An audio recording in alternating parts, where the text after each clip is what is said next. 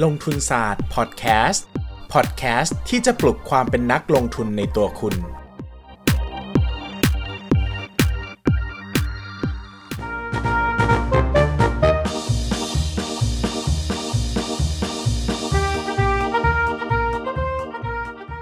สวัสดีครับ ยินดีต้อนรับเข้าสู่รายการลงทุนศาสตร์พอดแคสต์รายการที่จะชวนทุกคนมาพัฒนาความรู้ด้านการเงินและการลงทุนไปด้วยกัน วันนี้นะครับเราชวนทุกคนมาคุยกันด้วย เรื่องประเด็นที่ผมคิดว่าน่าจะเป็นประโยชน์สำหรับมือใหม่ที่อยากเริ่มต้นลงทุนในหุ้นทุกคนเลยนะครับ หัวข้อวันนี้เราจะพูดกันในเรื่องรีวิวการเปิดพอร์ตหุ้น step by step นะครับ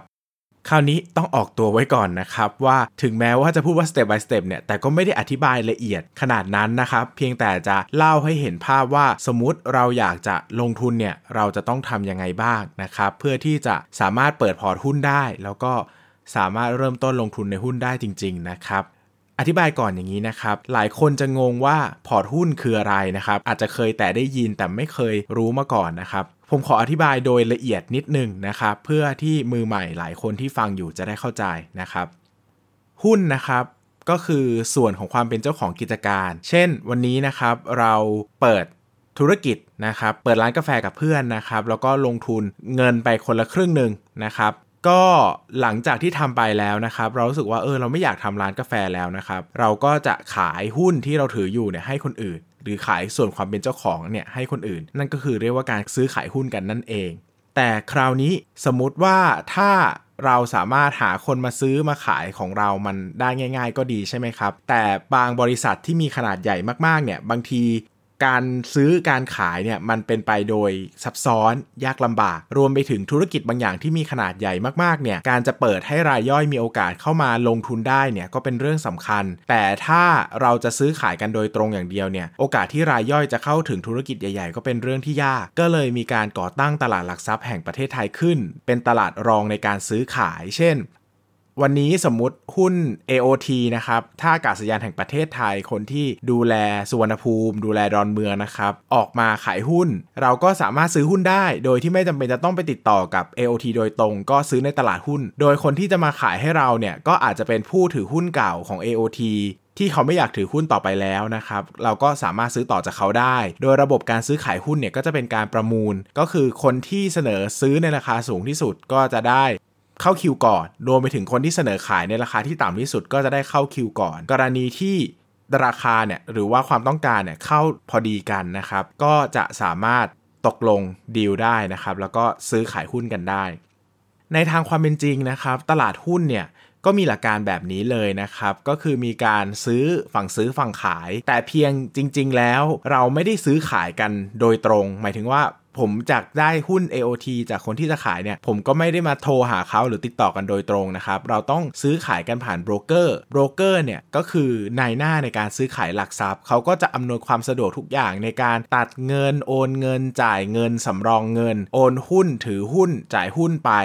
โบรกเกอร์ช่วยความดูความสะดวกเช่น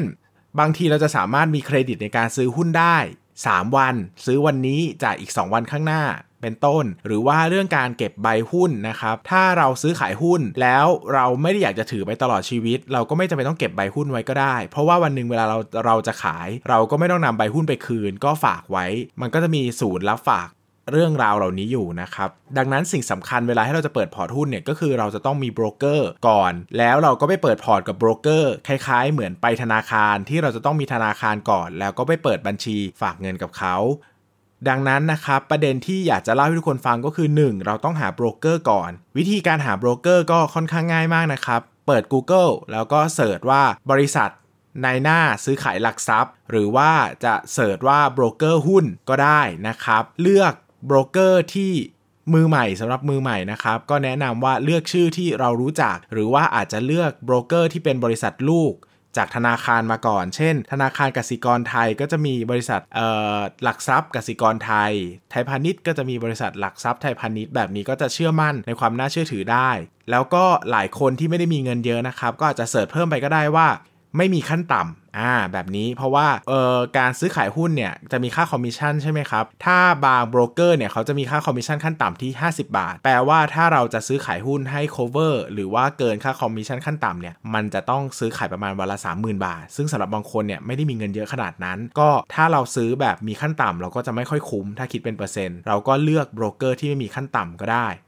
โบรกเกอร์ที่ไม่มีขั้นต่ำแน่ ๆ นะครับ ที่ผมเคยเห็นแน่ ๆ เอาผม พูดมาเร็วๆนะครับ อันนี้ไม่ได้เป็นการโฆษณาก็บัวหลวงหรือธนาคารกรุงเทพเนี่ยแน่นอนว่าไม่มีขั้นต่ำทิสโก้นะครับไม่มีขั้นต่ำไทยพาณิชย์เข้าใจว่าไม่มีขั้นต่ำถ้าเปิดบัญชีออนไลน์นะครับ SBITO ไม่มีขั้นต่ำประมาณนี้นะครับ ใครอยากจะหาข้อมูลเพิ่มเติม ศึกษาได้เปิดดูใน Google ได้นะครับ หรือไม่มั่นใจว่าโบรกเกอร์นี้มีขั้นต่ำหรือเปล่า สามารถโทรไปสอบถามโดยตรงได้เลย ต่อไปนะครับ เราเลือกโบรกเกอร์ ได้แล้วนะครับ สมมุติว่ายกตัวอย่างว่าผมอยากจะเปิดพอร์ตกับหลักทรัพย์ไทยพาณิชย์ละกันอันนี้เป็นยกขึ้นมาขำๆนะครับ เราก็สามารถจะเลือกเปิดหลักทรัพย์ได้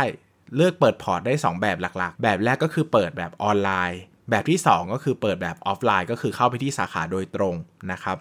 เอาแบบที่ง่ายก่อนนะครับ แบบที่ง่ายก็คือแบบออฟไลน์เนี่ยจะง่ายกว่า ง่ายที่สุดก็คือเรา search เลยครับว่าบริษัทหลักทรัพย์จุดๆๆที่เราอยากจะเปิด แล้วก็เลือกสาขา ถึงแม้ว่าบางชื่อบริษัทหลักทรัพย์ เช่นสมมติไทยพาณิชย์จะมีสาขาธนาคารอยู่เยอะ แต่เวลาเปิดพอร์ตหุ้น เราไม่สามารถไปเปิดพอร์ตหุ้นที่ธนาคารพาณิชย์โดยตรงนะครับ ต้องไปเปิดที่บริษัทหลักทรัพย์ ซึ่งจะมีอยู่บางสาขาเท่านั้น อย่างเงี้ยนะครับ ก็จะต้อง search หาข้อมูลก่อนว่า เขตที่เราอยู่ จังหวัดที่เราอยู่ หรือว่าตัวของอ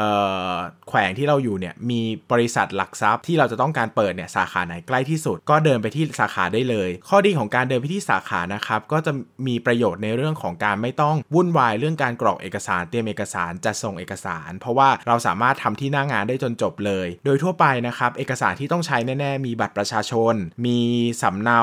บัญชีธนาคารที่ใช้ในการตัดเงิน แล้วก็รับเงินปันผล บางธนาคารใช้สำเนาทะเบียนบ้านด้วย บางธนาคารไม่ใช้นะครับ ในกรณีที่เราจะขอแบบเป็นเครดิต ก็คือซื้อก่อนจ่ายทีหลัง เราจะต้องมีรายละเอียดแสดงรายได้ที่แน่นอนของเราด้วย เช่น อาจจะต้องมีสลิปเงินเดือน statement ของแบงค์นะครับ แต่โดยพื้นฐานแล้วถ้าเราซื้อแบบเปิดพอร์ต โอนเงินเข้าไปแล้วค่อยซื้อแบบนี้บัตรประชาชน 1 ใบ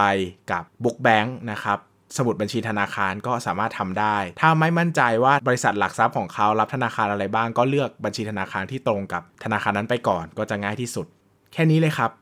search โบรกเกอร์นะครับแล้วก็เดินไปที่สาขาแจ้งเขาแล้วก็เปิดไม่เกิน 15 นาทีผมว่าเสร็จนะครับ ค่าใช้จ่ายในการเปิดพอร์ตหุ้น แพงที่สุดก็คือ 30 บาท คือค่าอากรสแตมหลายธนาคารหลายโบรกเกอร์ ก็จะไม่เก็บตรงนี้ก็จะฟรีให้นะครับ โดยที่เราได้พอร์ตหุ้นมาเนี่ยเราไม่ต้องซื้อหุ้นเลยก็ได้นะครับ ก็เป็นพอร์ตเปล่าๆไว้จะซื้อเราก็ค่อยโอนเงินเข้าไป แล้วก็ซื้อแบบนี้ก็ทำได้เหมือนกันก็ค่อนข้างง่ายมากนะครับ แล้วก็ตามห้างใหญ่ ๆ ตึกสำนักงงานใหญ่ ๆ ส่วนใหญ่ก็จะมีโบรกเกอร์เหล่านี้อยู่นะครับก็แนะนำว่าสำหรับตัวผมนะ ผมยังชอบวิธีการเปิดที่บริษัทหลักทรัพย์มากกว่า เพราะว่ามันจบแล้วมันเร็ว เสียเวลาแค่อาจจะไม่เกินชั่วโมง 2 ชั่วโมงในการเดินทางหน่อย แต่ผมว่าค่อนข้างคุ้มถ้าเทียบกับการที่จะส่งเอกสารไปกลับ แต่หลายคนอยู่ต่างจังหวัด และไม่ได้อยู่ในจังหวัดที่มีบริษัทหลักทรัพย์ไปตั้งสาขาอยู่ เช่นสมมติเราอยู่แพร่อย่างเงี้ยครับก็ไม่มีบริษัทหลักทรัพย์เลยสมมตินะอันนี้ข้อสมมติอาจจะมีก็ได้ เราอาจจะต้องไปเชียงใหม่ที่ใกล้ที่สุด หรือไม่ก็มากรุงเทพแบบนี้ก็ค่อนข้างจะต้อง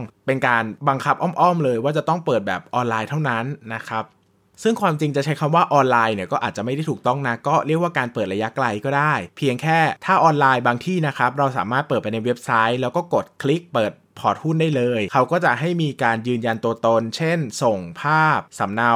บัตรประชาชนนะครับ หน้าสำเนา book bank หลายธนาคารที่เป็นออนไลน์ 100%เลย ก็จะมีแอปให้โหลด แล้วก็ให้เราถ่ายรูปคู่กับบัตรประชาชนเป็นการยืนยันตัวตน แบบนี้ก็ทำได้นะครับ เปิดเสร็จได้ภายใน 1 วันนะครับ เรียบร้อยบางที่ชั่วโมงเดียวก็เสร็จแล้ว แต่ถ้าหลายคนไม่ได้หลายโบรกเกอร์เนี่ยจะไม่ได้มีออนไลน์ 100%นะครับสิ่งที่ทำก็คือเราเข้าไปในเว็บไซต์ของเขา แล้วก็กรอกรายละเอียดให้มากที่สุดเท่าที่จะมากได้นะครับแล้วหลังจากนั้นเนี่ยทางโบรกเกอร์ก็จะติดต่อกลับมา ว่าจะต้องเตรียมอะไรบ้างนะครับส่วนใหญ่ก็คือเขาจะให้เราปริ้นเอกสารที่เราเข้าไปกรอกในเว็บไซต์นี่แหละ แล้วก็ออกมาเซ็นยืนยันว่าเออเรากรอกเองจริง ๆ นะ แล้วก็จะมีส่งสำเนาบัตรประชาชนสำเนา book bank ให้ไปทางไปรษณีย์นะครับ เมื่อเขาได้รับเอกสารเขาจะดำเนินเรื่องเปิดบัญชีให้เราก็จะใช้ได้สรุปนะครับ เอาสเต็ป by สเต็ปที่ง่ายที่สุดก็คือ 1 หาโบรกเกอร์ก่อนว่าอยากเปิดพอร์ตหุ้นกับโบรกเกอร์ไหน ขั้นตอนต่อไปก็คือไปเปิดซึ่งการเปิดพอร์ตหุ้นมันง่ายมาก ถ้าไปสาขาเลยวันเดียวจบ เตรียมเอกสารไปให้พร้อม ถ้าไม่มั่นใจหาข้อมูลก่อนว่าจะต้องใช้เอกสารอะไรบ้างนะครับ เอาตัวจริงไปด้วยนะครับ บางที่ต้องใช้ตัวจริง แต่ถ้าเป็นอยู่ต่างจังหวัดหรือไม่สะดวกจะออนไลน์ก็ทำออนไลน์ได้เหมือนกัน หรือว่าจะโทรเข้าไปที่โบรกเกอร์โดยตรง สอบถามเรื่องการเปิดพอร์ตหุ้นแล้วก็เปิดได้เลย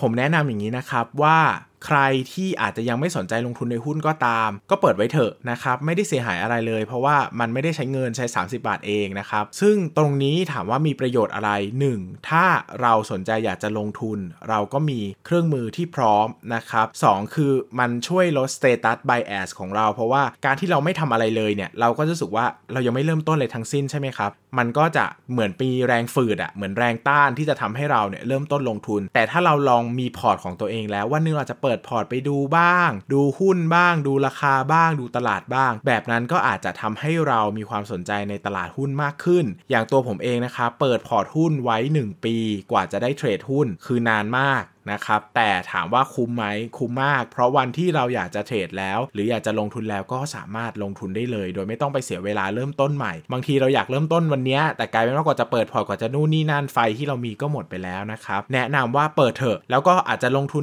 นิดๆหน่อยๆพันสองพันก็ได้นะครับไม่ได้เสียหายอะไรก็ถือว่าเป็นเรื่องราวที่จะทำให้เราเริ่มต้น เข้าสู่โลกของการลงทุนได้มากขึ้นทีเดียวกับการเปิดพอร์ตหุ้นนะครับสำหรับวันนี้คิดว่าจะได้ประโยชน์นะ คือความจริงแล้วผมก็แบบตะหงุดตะหงิดนิดๆ เพราะว่าการจะพูดถึงเรื่องราวที่พูดถึงการเปิดพอร์ตหุ้นมันง่ายมาก ง่ายจนเอ๊ะ เราต้องพูดขนาดนี้เลยเหรอ ว่าจะต้องทำอะไรบ้าง แต่ผมอยากจะพูด เพราะว่าหลายคนถ้าฟังแล้วอาจจะอยากทำมีคนฟัง EP เนี้ยเราไปทำแค่คนเดียว ผมคิดว่าผมก็บรรลุความสำเร็จแล้วนะ เพราะว่า ครั้งก่อนก็เล่าเรื่องเงินฝากประจำดอกเบี้ยสูงไปนะครับ แล้วก็มีน้องมารีวิวให้ดูว่าเขาไปเปิดแล้วจริง ๆ นะ ส่งมาหลังไมค์ผมก็เออบางทีเราทำพอดแคสต์เนอะมันก็เป็นการพูดกับหิน พูดกับกำแพง พูดกับไมค์พูดกับคอมพิวเตอร์ที่มันไม่มีชีวิตอะนะครับ วันหนึ่งมันมีคน response กลับมา แล้วก็มาเล่าให้เราฟังว่าสิ่งที่เราทำไปเนี่ยเขาได้ประโยชน์จริง ๆ ผมคิดว่ามันก็ เป็นแรงที่จะทำให้เราได้ทำต่อไป แล้วก็หวังว่าสิ่งที่เราทำอยู่จะเป็นประโยชน์ให้กับคุณผู้ฟังไม่มากก็น้อยนะครับ วันนี้ก็ขอบคุณทุกคนมาก แล้วก็หวังว่าทุกคนที่ฟังอยู่จะไปเปิดพอร์ตหุ้นเป็นของตัวเองกันนะครับ ขอบคุณครับ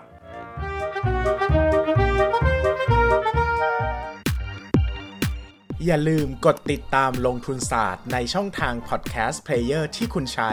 แล้วกลับมาปลุกความเป็นนักลงทุนกันใหม่ในลงทุนศาสตร์พอดแคสต์